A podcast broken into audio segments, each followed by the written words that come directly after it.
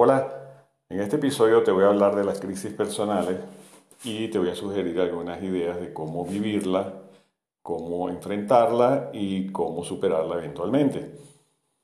Pero no te angusties, no te preocupes, no vayas a apagar todavía el sonido, porque no te voy a hablar de esas cosas de, del pensamiento positivo y que si la crisis es una maravilla y que qué bueno que tienes crisis.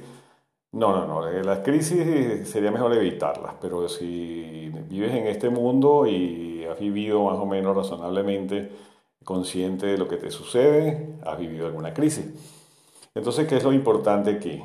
Empezar por definir qué es una crisis. Hay tres tipos de crisis, en mi forma de ver, que son las crisis reales, que son las que ocurren en la, en la realidad perceptible, que es lo que, lo que sucede en verdad, por ejemplo, eh, la pérdida de un trabajo, una mudanza forzosa, la pérdida de un ser querido, una ruptura. Son cosas que ocurren en la realidad y que es comprobable para todo el mundo y todo el mundo se identificará con esa crisis y dirá exactamente eso es un problema, es una, es una crisis, algo que causa ansiedad y malestar. La otra es la crisis emocionales particulares, individuales, que tienen que ver más bien no con la realidad objetiva, sino con la realidad tuya personal. Es decir, si tú sufres de algún tipo de ansiedad, si eres una persona nerviosa, insegura, eh, o si sufres de alguna fobia o algún trastorno obsesivo, lo que es una crisis para ti puede no serlo para los demás. Eh, por ejemplo, una persona que tiene un trastorno obsesivo eh, relacionado al orden, por ejemplo, que tiene que tener, no sé, las cosas alineadas o los cubiertos puestos de cierta manera, o el tendido de la cama dispuesto en forma rectilínea perfecta que quede sin una arruga. Y eso ti te altera, si te, si te desordenan eso, si te rompen tu orden mental, eso te va a producir una crisis. Y por supuesto el resto de la gente dirá que tú estás loco o que eso no tiene sentido, que es un absurdo pero para la persona que lo sufre es una crisis porque le produce una elevación de la ansiedad y entonces tiene que asumirlo como tal. Es una crisis y por supuesto no debería dejarse desautorizar o ridiculizar por eso porque es su vivencia, pues y la vivencia de cada cual es respetable y cada persona tiene su mundo y su forma de ver las cosas. Entonces yo creo que es una crisis emocional que no corresponde con la realidad objetiva porque en verdad no sucede nada si se desordena un poco las cosas o si hay un poco de polvo o lo que sea. Pero en la mente de este tipo de, gente nerviosa um, que tiene una dificultad para manejar ciertos esquemas de, de lo que percibe en su realidad, es una crisis porque le produce ansiedad. Y hay otro tipo de crisis que son las inducidas, que son las crisis que te generan, por ejemplo, otras personas eh, eh, eh, que están a tu lado, que son eh, alteradas, que son personas eh, agresivas o de alguna manera impositivas o que tratan de transmitir y contagiar a los demás sus propios problemas. Existen esas crisis inducidas también por los medios de comunicación, por los noticieros, eh, el amarillismo, el alarmismo que existe alrededor de cierto tipo de información, también generan crisis personales, porque además no hay que olvidar algo, la información lo que uno recibe a través de los canales sensoriales eh, tiene generalmente una intencionalidad. O sea, uno no debe ser tan ingenuo para pensar que lo que llega a través de las películas, de las series o de los eh, noticieros, de los canales de comunicación, es algo objetivo, simple, que no tiene detrás una intención prefabricada. En realidad, este, el amarillismo, este, las noticias, las fake news, las noticias que aparecen a veces en, forma de, documentales o en forma de videos de YouTube que dicen pertenecer a una asociación científica o lo que sea, y sobre todo en esta época de, crisis generalizada sanitaria, eh, tienen una intencionalidad y, y, están buscando crear un estereotipo, crea un estereotipo, es decir, uno ve hasta una serie donde se está riendo, donde se está divirtiendo, y en, ese, en esa forma de, presenciar lo que está entrando por los canales visuales y auditivos, uno va creando un estereotipo. Y eso puede crearle a uno una crisis porque va en contradicción con ciertos valores personales, con cierta forma de ser o con las actitudes que uno ha aprendido a llevar como sana o como positivas en la vida. y puede traer conflictos internos, además conflictos externos con otras personas que discrepen de esto y eso genera también una crisis. Entonces vemos que hay tres tipos de crisis. Las reales, que son las objetivas, las que todo el mundo puede ver y, constatar que se trata en realidad de una crisis. Las emocionales, que son muy particulares, muy individuales y que también se pueden derivar en una conducta conflictiva hacia afuera. Y las inducidas, que son las eh, que eh, importamos, vamos a decirlo así, del medio ambiente y que nos pueden crear problemas de relación con los demás o problemas nuestros con nuestra propia escala de valores. Muy bien, entonces vamos a hablar de dos palabras clave que es muy importante tener presentes a la hora de manejar o enfrentar una crisis. Una es crecer. Nuevamente te digo que no te preocupes, no voy a entrar en el terreno del pensamiento positivo, de que si una crisis es buenísima porque qué bien que, vas a crecer, que vas a aprender, que, hay que aprovechar la oportunidad. Bueno, yo no sé, yo preferiría vivir sin tanta crisis, sin tanta ansiedad, pero bueno, el hecho de que crecer aquí se refiere a otra cosa, y ya lo vamos a ver. Y la otra palabra clave es diferenciar. Entonces tenemos dos palabras clave que tienes que mantener en tu mente siempre que vayas a enfrentar una, crisis. Crecer y diferenciar. Muy bien, déjala ya anotadas en tu mente, que ahora la vamos a retomar. Y vamos a hablar entonces de lo que significa estrategias de afrontamiento. Seguramente has escuchado hablar de esto, de las estrategias de afrontamiento, y te han dicho que, tienes que utilizarlas más eficientes y que debes ser eh, la persona más aguerrida y lanzarte hacia adelante. Y, yo en este tipo de cosas tengo mis reservas porque nuevamente pienso que cada caso es individual. Los seres humanos no somos una, una masa amorfa, colectiva, irracional, que no tenemos idea de para dónde vamos sin, sin la ayuda de un líder. ¿no? Cada ser humano, y esto es muy importante también que lo tengas en mente, es un individuo. Cada persona es un ser único, individual, que experimenta su vida a su manera. No hay patrones colectivos, no hay que identificarse con lo que le pasa a una gran masa de la población. Independientemente de que todo el mundo vea el cielo negro y yo lo veo verde, para mí es verde y yo lo veo de esa manera. Así que eh, eh, cada cual individualice su experiencia y entonces haga una revisión de sus estrategias de afrontamiento. ¿Qué es una estrategia de afrontamiento? Es la táctica que uno usa para enfrentar una crisis, es la táctica que uno usa cuando se eleva la ansiedad. Son las, las, las estrategias que uno desarrolla como solución de problemas y generalmente son aprendidas. Generalmente las estrategias de afrontamiento se aprenden del medio, lo aprende uno de los padres lo aprende de la cultura, lo va incorporando y lo va modelando por la educación, por la experiencia y por todas las vivencias que va teniendo en el transcurso de la vida. Uno aprende entonces a enfrentar ciertas cosas según uno vio originalmente que lo hacían los padres y de sin importar si era exitoso o no, uno tiende a copiarlo, tiende a introyectarlo. Es decir, si por ejemplo mi padre tenía un problema económico y se emborrachaba, eso me muestra a mí una estrategia de afrontamiento, por supuesto, muy equivocada, pero la incorporo a veces hasta inconscientemente y creo que bebiendo se resuelve un problema. Por lo menos me quito la ansiedad o me vuelvo loco, me pongo a bailar o a cantar o qué sé yo, me pongo a llorar, no sé, depende de las reacciones que cada cual tenga con el alcohol.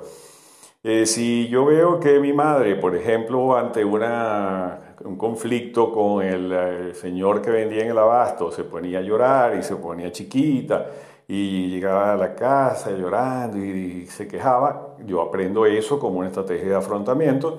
Entonces, ante los conflictos que, que representa una contradicción o una pelea con alguien, una discusión más o menos fuerte, entonces yo lloro.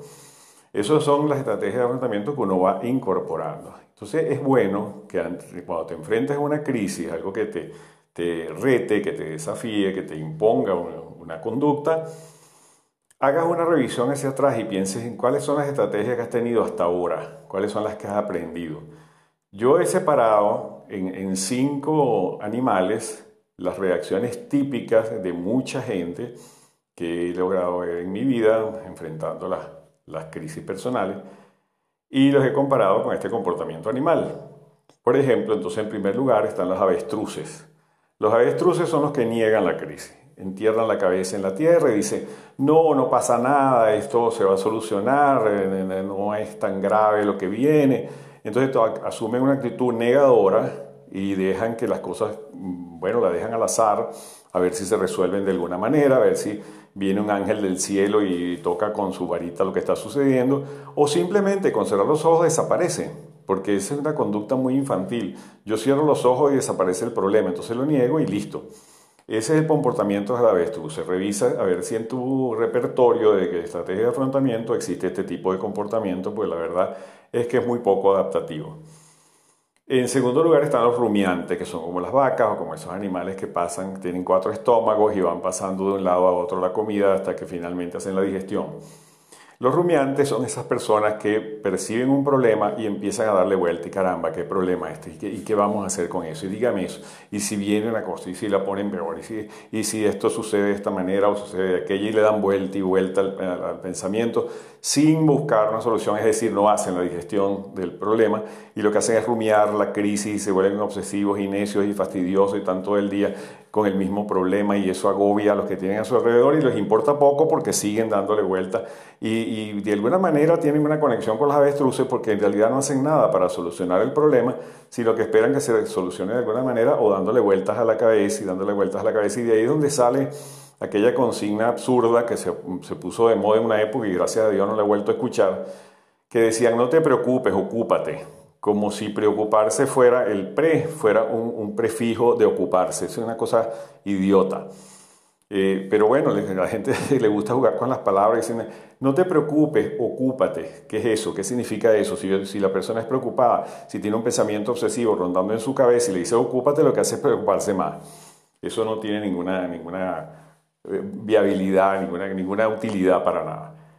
Muy bien, eh, rumiantes también es una estrategia de, afrontamiento no muy conveniente. Eh, tenemos entonces el estilo de los rinocerontes. Este es la, gente que está preparada siempre para la acción, que creen que todo se resuelve actuando, que todo, ante una crisis lo que hay que hacer algo corriendo inmediatamente sin meditar y acomodar lugar y atacan como los rinocerontes así a ciegas de frente contra el problema y muchas veces se estrellan contra un muro de piedra que evidentemente es mucho más resistente que cualquier rinoceronte y eso también es una estrategia de afrontamiento muy equivocada y yo no la recomiendo absolutamente. Está el estilo de los elefantes voladores. El estilo de los elefantes voladores yo lo he llamado así porque me recordó la película aquella Dumbo, donde hay un episodio bastante psicodélico de ensoñaciones y elefantes rosados que vuelan y tocas trompetas y todo lo demás, porque lo asocio con las personas que son evasivas, que usan drogas, alcohol, eh, sexo, promiscuidad, ese tipo de cosas. Cuando enfrentan una crisis se ponen a volar, se, evaden, se, meten en una situación que les anestesie o que les cree un mundo paralelo en el cual pueden flotar y, volar y hacer eh, juegos imaginativos y tampoco resuelven ningún problema con esto. Y por último están las ovejas. Las ovejas son aquellos que se resignan a todo. Bueno, si hay que hacerlo, lo hacemos. Si me están echando del trabajo, bueno, ya veré, conseguiré otro trabajo menor. Si el mundo se pone cuadrado, yo lo acepto cuadrado. Si se pone redondo, lo acepto redondo.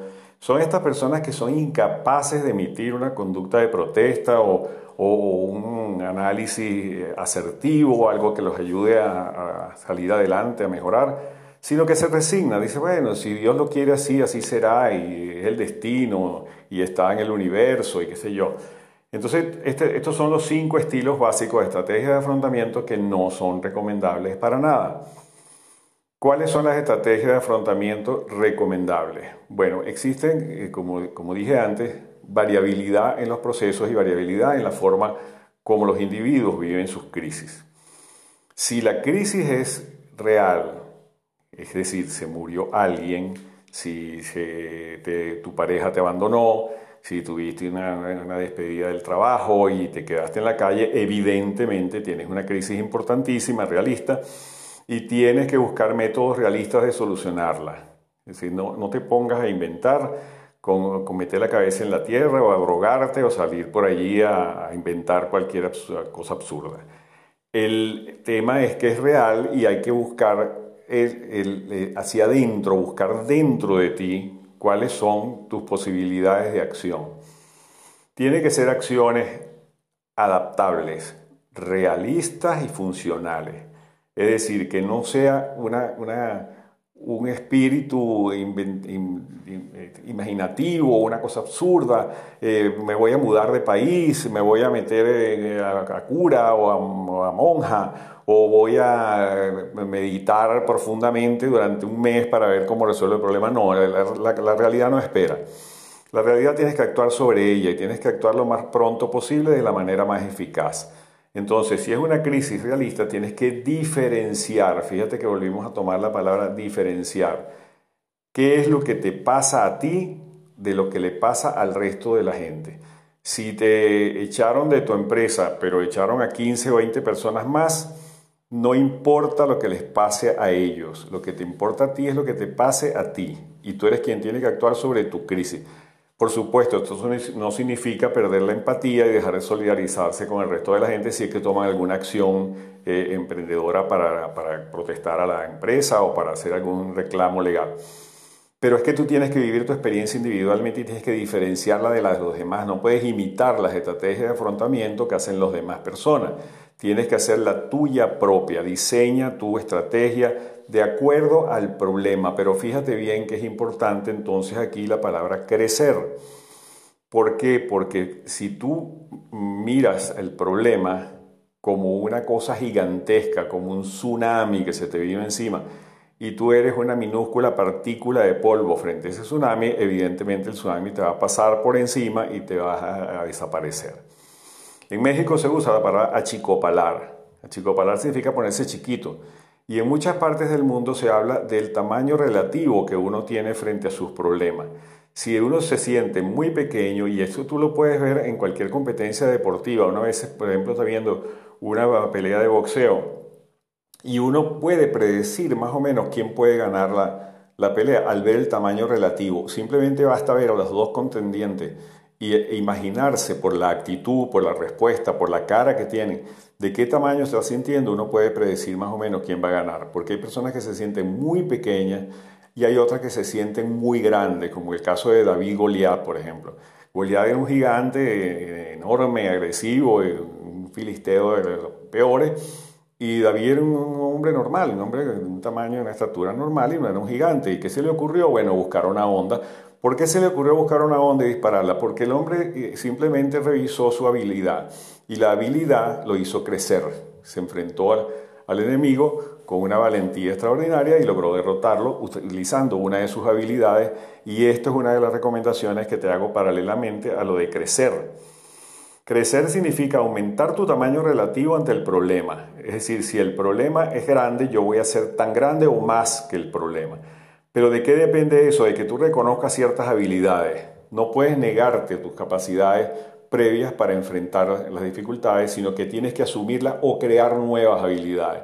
Si, si ante una dificultad no tengo el material necesario, no tengo las posibilidades reales porque no las he tenido nunca, porque nunca me he enfrentado a algo novedoso, por ejemplo como esto del coronavirus, que es novedosísimo, tengo que buscar habilidades, si no las tengo las voy a crear o las voy a aprender. E, ese aprendizaje sí es importante que lo tenga. Aprender nuevos recursos, nuevas habilidades para enfrentar el problema y en base a, esas habilidades comienzas a crecer en tu tamaño relativo y entonces empiezas a darte cuenta que lo que parecía un problema insoluble hace unos días, con el aprendizaje de una nueva estrategia, con el cambio de posición que tienes ante el, ante el problema, vas y lo resuelves. Eso es lo que significa crecer en una crisis.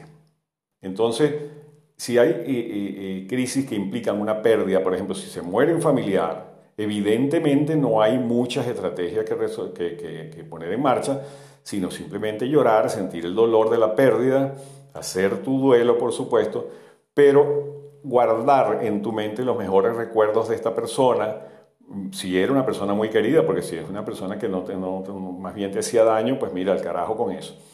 Pero si es alguien muy querido, un familiar, un amigo, alguien que, que de verdad representa una estructura afectiva importante para ti, tienes que llorarla, tienes que sentir la pérdida, tienes que asumirla, por supuesto, no te puedes negar ni pasar la página, ni esas recomendaciones estúpidas que te da el New Age de que si eh, ya vendrá otras cosas y está en el universo y algún día te reunirás con ella. No, no, no, yo estoy llorando por mi pérdida, usted déjeme llorar como a mí me parezca y tengo que llorar lo que haya que llorar.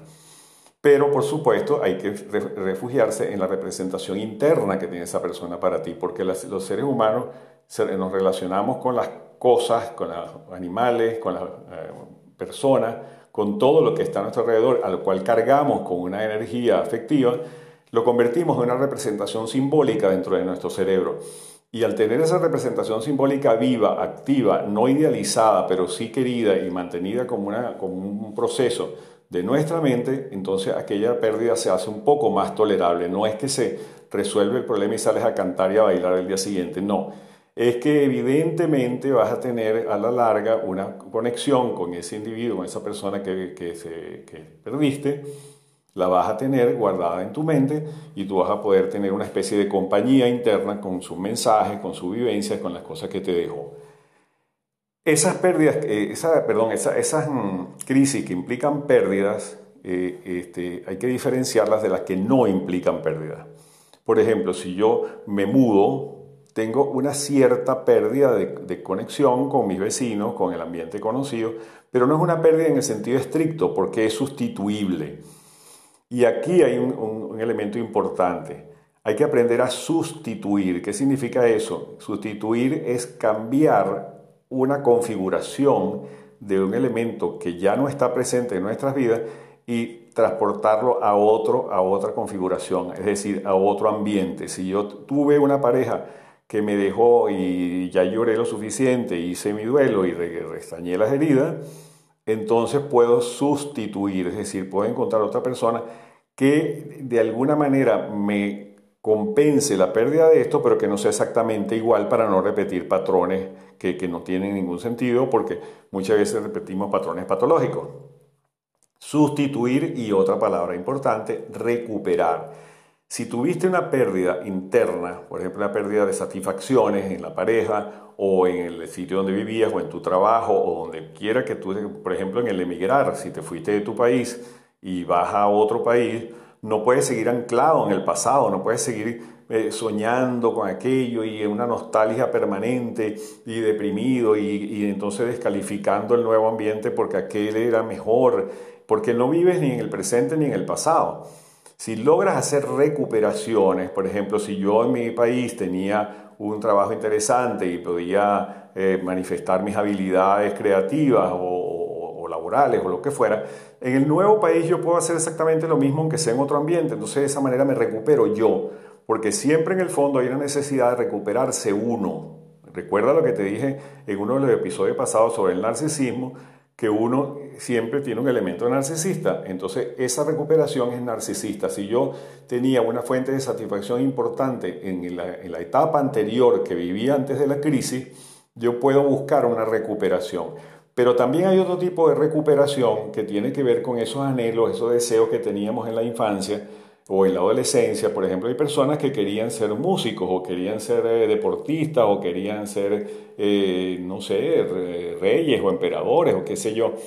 Cualquier idealización, cualquier fantasía de esa que existe en la infancia o en la adolescencia, que uno dejó allí como un sueño, de alguna manera uno puede sustituirla y recuperar ese elemento narcisista al pasar la crisis. Es decir, esto nos va a servir como una cosa que yo llamo un ancla en el futuro. Si logramos mirar por encima de la crisis hacia el futuro, poniendo un ancla imaginaria allá dentro de un año, dentro de dos años, y eso representa una recuperación narcisista, por ejemplo, yo quería, eh, no sé, aprender un idioma, yo quería hablar alemán, no sé, y entonces no he, nunca lo he hecho hasta ahora y en esta crisis siento que necesito motivaciones. Bueno, a lo mejor en el momento en que comience yo a manejar mi crisis, yo puedo aprender alemán y irme a pasar un tiempo en Alemania o algo por el estilo.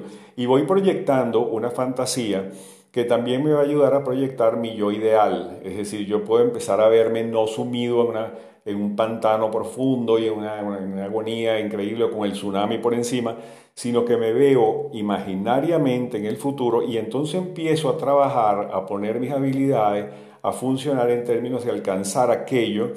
Entonces la crisis es solamente una fase pasajera. En ese momento la crisis empieza a configurarse en mi mente como un elemento pasajero, como algo que tengo que vivir en este momento, pero que voy a aprender de mí para salir adelante, pongo en funcionamiento mis habilidades y me proyecto, proyecto mi yo, mi, ideal de, lo que yo soy, en un futuro, en, una situación que va a estar más allá de la crisis. Esto me va a dar una posibilidad de yo mirar por encima, al mismo tiempo estoy creciendo sobre la crisis porque estoy mirando por encima de ella, poner en marcha mis habilidades, utilizar mejores estrategias de afrontamiento y salir airoso de la crisis con un aprendizaje, con una experiencia nueva y sobre todo con la satisfacción de yo haber logrado superar por mí mismo, con mis capacidades individuales, con mi inteligencia y con mi empeño por salir y vivir bien, voy a salir más rápidamente de la crisis, voy a salir en mejores condiciones que mucha gente que lo que hace es ahogarse o evadirse o estrellarse contra la pared o negarla.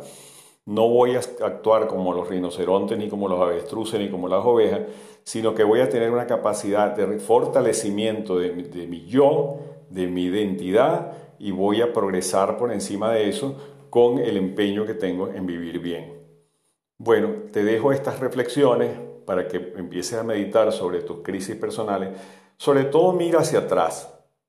Mira cómo has resuelto problemas en el pasado y mira cómo has enfrentado algunos problemas que no has resuelto. Ponte a pensar, haz esa diferenciación. Recuerda, las palabras clave son crecer y diferenciar.